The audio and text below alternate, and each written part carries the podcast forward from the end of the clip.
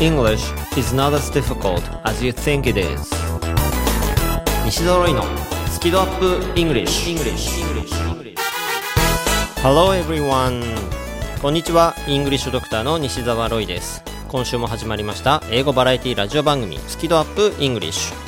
え、2020年年始めの大事な放送を、えー、バンクーバー発音の鬼リチャード川口先生に来てもらってお届けしましたが今週はですね私西澤ロイの一人喋りでお届けしていきたいと思います。でまあ僕もですね著名人の仲間入りをしましてあの年末に発見したんですけれどもウィキペディアなんか載ってましたね。あのまだ見てないという方は西澤ロイでウェブ検索をしてください。あのウィキペディアにですねなんか僕のページができてるんですよ。できてるんですよ。はい、でもしですねこのリスナーさんの中にウィキペディアの編集者の方だったりとかあこれからちょっとウィキ編集やってみたいなって方いらっしゃいましたらぜひですねあの僕の情報いろいろ追記をですね お願いしたいななんて思います。ちなみにですねウィキペディアというのはきちんとあの根拠があることとかそのどっかにちゃんと書かれてることとかそういうちゃんと一時情報がはっきりしてるものじゃないと書いちゃいけないんですよね。ですのであのあることないこと書かないでください。はい。まあ英検4級はまだ書いてなかったんでそれは追記していただいて大丈夫です。であとスキペディアではないですからね。まああっちはちょっと最近全然更新できてないんですけれども。はい。まあウィキペディアの方ですね。はい。さてこの番組は英語のスキルアップがしたい皆さんに向けていきなり頑張って英語を学んでしまうんじゃなくてまずは英語に対する好き度好きな度合いをアップさせるというスキドアップをしましょうとお伝えしている英語バラエティ番組です。何が飛び出すかわからない英語学習の玉手箱もしくはドラえもんのポケットみたいな感じで行き当たりばっちりで進めていきますので、えー、どうぞよろしくお願いします。リスナーの皆さんはぜひこの番組を聞きながらどんなことでもツイッターに書き込んでいただけたら嬉しいです。ハッシュタグは好きとカタカナで好きそして漢字で温度の度。ハッシュタグ好き度をつけてつぶやいてください。番組公式ツイッターでいいねやリツイートをさせていただきます。またネタになることはいつでも大募集してますのでパーソナリティへの質問とか言いたいこと英語学習に関するお悩みやご質問その他何でも何でも遠慮なく Twitter で送っていただければ嬉しいです。はいで今週何やるかと言いますとまず前半はですねえー、と1ヶ月ぐらい前にやった英語でやっちゃった My Blunder というコーナーで、まあ、僕自身のちょっと失敗体験をですね、あの、赤裸々にシェアしてしまおうかと思います。で、後半ではリスナーさんによる英作文チャレンジの発表をしていきますので、どうぞお楽しみに。それでは、スキドアップイングリッシュスタートです。西澤ロイのスキドアップイングリッシュ。この番組は西澤ロイ FFC ロイ友会の提供でお送りします。なるほど。頑張って勉強しているのに上達が感じられないんですか。まあ、いろいろと英語病併発してるみたいなので、この薬を出しておきますね。英語が上達しない原因の直し方電子書籍ですので薬局ではなく Amazon Kindle ストアでお求めください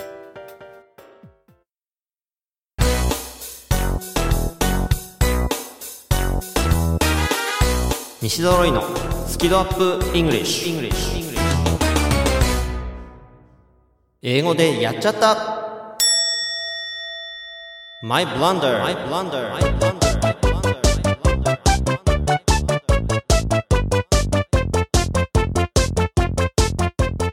はい、このコーナーはですね、英語に関する、まあ、失敗エピソードを取り上げる、そんなコーナーなんですけれども、失敗と言われると、mistake とか failure という単語を思い浮かべる人が多いかもしれないんですが、もうちょっと重たい単語、blunder 失態とか大失敗にあたる単語を使って My Blunder というコーナーです。まあ失敗は成功の母って言いますよね。Failure is the mother of success ですからいろいろ学んでそして上達を加速させたりまたですね失敗を恐れてしまう英語コミュ障を直していきましょうというコーナーです。はい。で、今日はですね、まあ、一人喋りということで、僕自身のちょっと失敗エピソードをですね、えー、ご紹介したいと思います。えっ、ー、と、5年くらい前なんですけれども、フロリダに行った時のちょっとお話をしたいと思います。あのー、これ僕仕事で行ったんですよ。野田クレーンさんという、まあ、会社があるんですけれども、まあ、その野田さんという方に、まあお客さんで連れてっていただいたんですけれども、フロリダでですね、学会というか、まあカンファレンスがありまして、で、その、まあクレーンとか、その建設関係の論文を提出して発表するみたいな、ちょっとそんなイベントがありまして、で、その論文の英訳とか、あとはその発表のパワーポを作るとか、スピーチ内容を作るとか、ちょっとその辺をですね、お手伝いをさせていただいたことがあるんですよ。で、まあそのスピーチ原稿を作るときにですね、ちょっとあの、ジョークとかを入れといて、で、このまま言っていただいたら、あの、笑い取れますんで、みたいな感じで。で、お手伝いをして、実際にまあ笑いも取れたりして、で、まああの、一応成功に終わったということがあったんですけども、で、そのフロリダで、まあお昼過ぎにですね、ちょっと打ち上げみたいな感じだったと思うんですけど、まあその野田さんともう一人と僕の3人で、ちょっとまあ散歩してたんですよね。で、お昼過ぎだけど、ちょっとランチというか、まあちょっと飲もうよと。ということになってお店に入って、で、そこで、まあ僕が現地の会話とかもサポートしてたので、で、そこでですね、フライの盛り合わせみたいなのがあって、20ドルぐらいだったんですけど、あ、これ美味しそうだねと。これちょっとつまみながら飲もうよみたいな感じ。で、注文したんですよ。で、僕、みんなで一つ食べますみたいな感じで注文したんですね。そしたらですね、結構大きなお皿が出てきて、でも美味しかったんですけども、これ本当に20ドルって、こんなたくさん乗ってて、20ドルでいいのみたいな感じだったんですね。で、まあ、飲み終わって美味しかったねって言ってお会計したら60ドルだったんですよ。だから3人前来てたんですね。ってことは僕の注文が間違ってたっていうことなんですよ。で、自分でですね、あの、注文するときに何て言ったかなと思い返したら、one for everyone って言ってたんですね。別にワンだけで注文してよかったんですけど、なんかこう、アメリカとかって、店員さんとの会話を楽しむものみたいなこうイメージがあるんで、僕もついこう、饒舌になってですね。で、みんなで食べるんだよみたいな気持ちで、for everyone ってくっつけたんですけども、後から考えてみたら、one for everyone っていうのは、みんなで一つじゃなくて、みんなに一つずつって意味なんですよね。なので、間違って僕が3つ注文してたという、そんな失敗をしてしまったというお話です。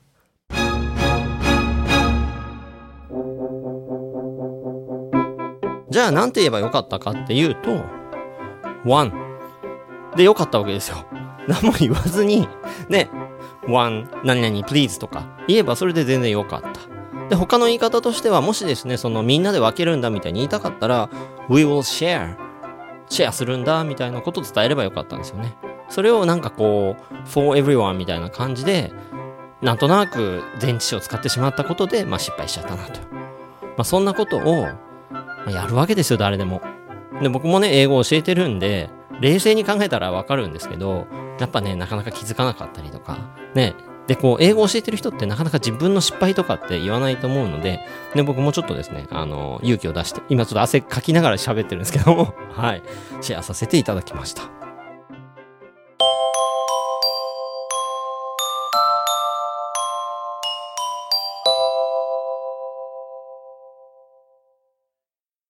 まだもうちょっと時間あるみたいなんで、じゃあもう一個、あのー、恥ずかしい失敗エピソードを はい、シェアしたいと思います。えー、もう一個のお話はですね、これまだ僕が会社員時代の頃なんですけども、まあ、会社で働いていて、100人いないくらいの、まあ、会社だったんですけども、まあ僕が一番その社内で英語ができる人間ということになっていたので、海外からお客さん来た時にちょっとこう呼び出されて、ちょっと西澤くんこう、お相手してあげてくれみたいなことは結構あったんですよ。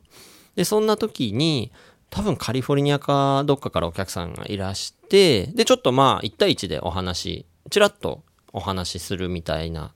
時に、まあ、なんでこの会社に入ったんですかみたいなこと聞かれたんですよ。で、その時に僕は、いや、もう、その、たまたまの出会いだったんですみたいな。言いたかったんですけど、僕の口から出てきた言葉はこれだったんですよ。It was an accident. 事故ですみたいな で、ちょっとこう、言った瞬間に、うん、まずいかな、これって思ったんですけども、そのままごまかしちゃったなっていう感じで、あのー、ちょっとなんか後で後悔した そんなことがありました。で、その時の相手のリアクションとしてはちょっとあんま覚えてないですね。なんかこう、うーん、みたいな感じで、でもなんか盛り上がんなかったし、なんかそのまま、なんかもう次に話がいいっちゃったというか、あの、やることあったんで、それで終わっちゃったので、まあ、その誤解で終わっちゃったのかなって気もしなくもないんですけども、で、まあそこから僕が何を学んだかというと、まあ、まずは一個言い方として、アクシデントってちょっとね、事故みたいな意味もあったりするので、まあ偶然という意味もあるんですけど、ちょっと誤解を呼ぶかもしれないので、えっ、ー、と、こういう時にいいのは、例えば、it was a coincidence。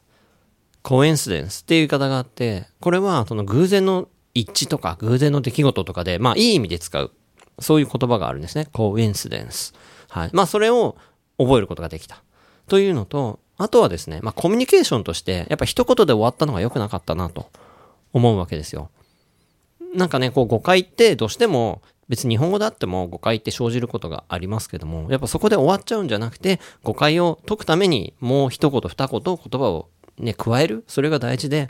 だから例えばですけど、そのね、事故ですって言っちゃった後で、でもね、I'm really glad I joined. ここの会社に入って本当嬉しいんですよとか、I really like this company. この会社好きなんですよとか、まあそういうことを伝えておけば変な誤解はなくなったかなと。思うんですよね。はい。まあ、そのことをですね、ちょっとまあ学びました。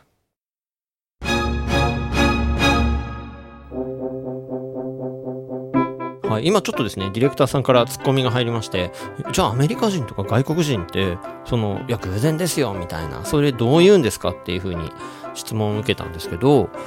まあ、なんとなく僕が思うのは、多分ですけど、一言で終わんないんじゃないかなと思うんですよ。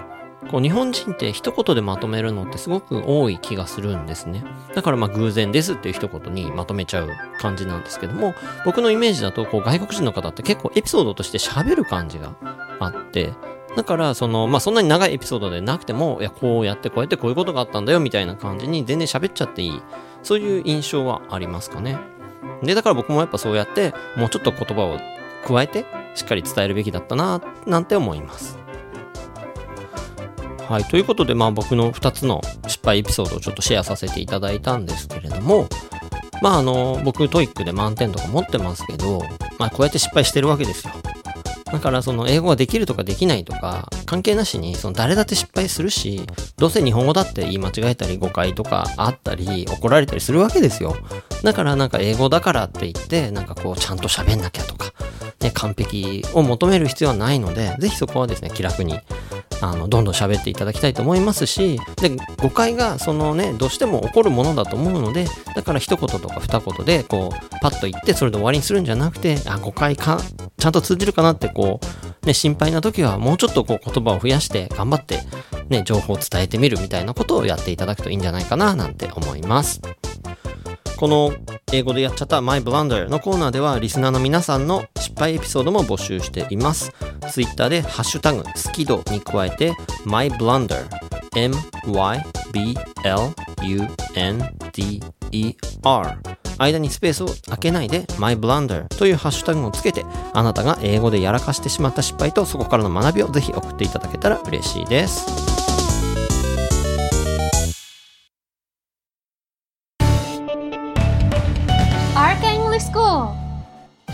Hey guys, it's me Richard. どうもどうもリチャード川口です。ちょっとちょっとちょっと宣伝タイム。最強の英会話スクールがお茶の水にあるって知ってる？講師は全員バイリンガル発音をはじめとした技術をピンポイントで教えてくれてラウンジでの英会話無料なんだってなんだってって俺がやってる学校だけど You really should check it out! Right guys? こんにちは ladies and gentlemen If you want to learn natural English, come to RK English School. Hey guys, welcome to RK English School. ネイティブに使われているリアルな英語が学べる学校だよ。Hope to see you soon. あなたの英語の開発しちゃいます。Learn from the best. RK English School. 詳細は rkenglish.com で rkenglish.com See you all there. English is not as difficult as you think it is 英語はあなたが思うほど難しくはありません西澤ロイのスキドアップ English リスナーさんによる英作文チャレンジ発表。え今週はですねリスナーの皆さんがツイッターでつぶやいてくださいました英作文チャレンジの5回答を発表していきたいと思います。でですね、えー11月の3週目と4週目英語音声学者でダジャレ王の小川直樹先生が来てくださった時のお題を取り上げたいと思います。はいまず1個目がですねイギリスでした。まずはともさんのご回答です My first overseas trip is UK. That was the first time to get on the plane. I experienced long time flight and enjoyed sightseeing. My first overseas trip is UK. 初めての海外の旅はイギリスでしたと。 That was the first time to get on the plane. 飛行機に乗ったのが初めてでした。I experienced 経験しました。long time flight 長時間のフライトを経験して enjoyed sightseeing 観光を楽しみました。というご回答ですね。結構ですね、あの、行ったことないから行きたいというご回答が多かったんですけれども、まあ、行ったというご回答を選ばせていただいたんですけども、一個ですね、ポイントというか、僕だったらですね、actually っていう言葉を付け加えたらもっといいなって思ったんですね。actually 実はみたいな感じ。で、actually that was my first time みたいな感じで、いや、実は初めてだったんですよ。みたいに、え言うために、この actually っていう、え副詞を使ってみていただけると効果的かななんて思います。では次は、姉さんアット女性管理職 &100 年ライフブロガーさんのご回答です。England reminds me of lots of things, such as Buckingham Palace, fish and chips, pubs, milk tea, Harry Potter, and so on. I would like to travel to England once more. はい。England reminds me of lots of things. イギリスはたくさんのことを思い出させてくれます。such as 例えば、バッキンガムパレス、バッキンガム宮殿、fish and chips、フィッシュチップスという食べ物、pubs、パブ、milk tea、えー紅茶ですね、Harry Potter、ハリー・ポッターに、and so on などなど。I would like to travel ね、旅行したいです。to England once more もう一度イギリスにという、そういうご回答です。はい。で、えー最初に使っていただいている remind という動詞が、これすごく便利ですよね。時々ですね、あの、ビジネスマンとかでもリマインドとかって、あの、カタカナで使ったりするんですけれども、思い出させるという意味で、で、主語のものが、これだと England reminds me なので、イギリスが私に思い出させる。そういう感じの言い方なんですね。これよく使えるんで、例えばですけども、この映画を見ると、高校時代思い出すんだよって言いたかったら、This movie reminds me of my high school days みたいな言い方ができたりします。この remind という言い方、ぜひ、えー使えるといいですね。で、もう一個ですね、このテクニックおすすめなのを使ってらっしゃるんですけども、列挙するテクニックですね。Buckingham Palace, Fish and Chips, Pubs, Milk Tea, Harry Potter みたいな感じで、えーその具体的なものをですね、えー列挙してるんですよね。はい。で、これ非常に便利なテクニックです。で、例えばですけれども、なんか度忘れした時にも結構使えてですね、ヨーロッパっていう単語を度忘れしちゃったとするじゃないですか。ね、会話だと緊張するから何忘れるかわかんないわけですよ。で、ヨーロッパっていう単語を探す代わりに、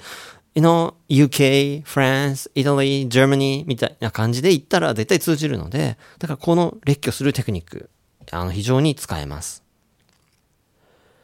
では次は、マサ N さんのご回答です。UK produces a lot of great musicians. The Beatles, Led Zeppelin, The Rolling Stones, Oasis, David Bowie, and above all, Queen. UK produces a lot of great musicians. イギリスはたくさんの偉大なミュージシャンを輩出しています。The Beatles, Led Zeppelin, The Rolling Stones, Oasis これオアシスですね。David Bowie and above all そしてとりわけ中でも Queen まあクイーン大好きなマサエヌさんのご回答なんですけども、えー彼もですね、列挙してくれてますね。これ非常にやっぱわかりやすいわけですよ。で、先ほどの姉さんアット女性管理職 &100 年ライフブロガーさんは、最後、and so on っていう風にまとめてくれたんですね。これはなどなどということで、他にもあるよっていう、そんなニュアンスなんですけども、マサエヌさんは above all, above all なんで、すべての上みたいな感じで、だからとりわけとか中でもっていうので、一番最後にクイーン。だからいろいろ列挙した中で、クイーンが一番上なんだよと。そんなこう気持ちで、above all, queen というふうにまとめていただいて、これすごく効果的な言い方だなと思います。それでは次は笑い、laughter というテーマですね。まずレベットさんのご回答です。I enjoy listening to someone laughing. Laughter is contagious. I hope someday all of the world will be filled with laughter. I enjoy listening. 私は聞くのが好きですとか、それが楽しいです。to someone laughing. 誰かが笑っていること。で、laughter is contagious. 笑いって伝染するんですよね。人に移るんですよと。I hope someday all of the world will be filled. 私願ってますと、いつか世界中が、満たされること。with laughter. 笑いでと。まあ、そんな素敵な平和なご回答いただいたんですけども、えこの効果的なのが contagious という単語ですね。まあ、知らない方もいらっしゃるかもしれないんですけども、病気に使うとですね、伝染病みたいな感じでこう、移る。そういう感じの単語なんですね。で、これをポジティブな意味で laughter is contagious。だから笑いというのは人に伝染する、移って、なんですかね、自分が楽しいと他の人も笑ってみたいな、そういうポジティブな使い方をしてます。で、この単語を使えるとですね、すごいかっこよくなるんですよ。例えばですけども、yawning is contagious。Yawning っていうのはあくびですね。まあ、これは普通の発言なんですけども、例えば、courage、勇気。courage is contagious。とか、passion is contagious。こんなこと言えるとかっこよくないですか？はい。なので、ぜひですね、Google 検索で is contagious っていう風にダブルクォートでくくっていただくと、それを使ってる例がいろいろと出てきますので、調べていただいて、で、使えるなと思うのをぜひ使ってみていただくといいんじゃないでしょうか。それでは、ヒロ LYS さんからのご回答です。When nothing goes right, go left. When nothing goes right, 物事がうまくいかないとき、go left. 左へ行きましょう。これ意味わかりますかね皆さん。これダブルミーニングなんですよ。go right っていうのは、まあ、正しく進むみたいな。right には正しいって意味はありますけども、右という意味もあるんですね。で、when nothing goes right 何もかもうまくいかないときは、それはある意味右に行ってるわけですよ。だから go left。そうじゃない反対の左に行きましょうという、まあそんな名言なんですけども、ヒロ LYS さん、こんなコメントくださってます。ダジャレのようであり、意味は深く、すごく痺れるフレーズですと。ということで、ご紹介させていただきました。はい、今日ですね、ご紹介させていただいたご回答は、結構ですね、普段から英語を使ってらっしゃるような方のご回答が実は多くてですね、ですので、まあ結構こなれた表現を使ってる方とか、すごい、例えば contagious とか、なかなかね、知らないっていう方もいらっしゃったかもしれないんですけども、まああの、まずは体当たりでどんどん使っていただきたいですし、やっぱですね、こう人が使ってる表現とか見て、あ、これ使えるなっていうのはぜひ、あの、ゲットしていただくのがおすすめなので、ね、それでですね、どんどん使って、で、まず大事なのは勇気なので、どんどん使って、そして、まあ、さらに、こう、かっこいいこと言えたらいいじゃないですか。で、そういうのを目指してですね、どんどんアウトプットしていただけたら嬉しいなと思います。皆さん、あの、いつも英作文チャレンジ、ご回答送ってくださいまして、どうもありがとうございます。こんな感じでですね、時々発表させていただきますので、ぜひですね、今後もいろんなご回答を送っていただければ嬉しいです。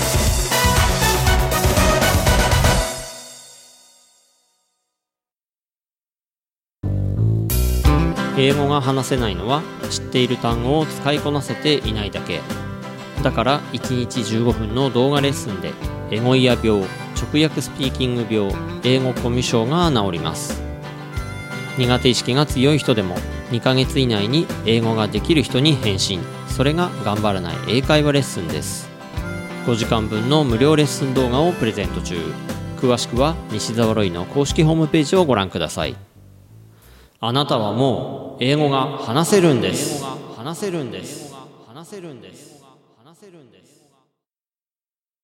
西澤ロイのスキドアップイングリッシュ。この番組は西澤ロイ FFC ロイ友会の提供でお送りしました。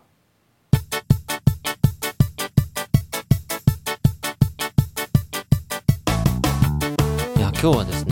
あのー失敗エピソード2つもねシェアしちゃったせいでいろいろ汗を実はかいてたんですけどもあ終わった。ということでまあちょっと来週の告知というかですね来週から2週間にわたってですね、えーサブパーソナリティちょっと新たな方をお迎えするんですけどもちょっと面白い人でですね。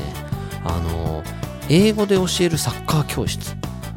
こんなことをですね千葉県の柏市でやってる方が来ます。しかも彼はですね日本生まれで日本とカナダのハーフ。だから本当英語はもうネイティブみたいにバリバリ喋る。そういう人で。さらにフランス語も喋れるのかな。はい。そんな、えー若者が来ます。ので、はい、ぜひ楽しみにしていただければと思います。はい。このスキドアップイングリッシュの番組公式ツイッターありますのでフォローとぜひこの番組のことを拡散シェアよろしくお願いします。またスキドアップ英語総合病院へのご来院もお待ちしています。番組公式 Twitter アカウントをフォローしていただくと数日以内にフォローバックさせていただきます。DM で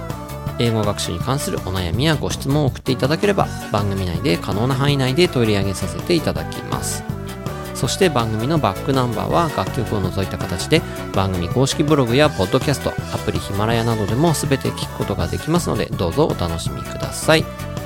ということで英語バラエティラジオ番組スキ度 UP English お届けしましたのは English Doctor 西澤ロイでした Thanks a lot for listening and be sure to tune in next week. Bye bye!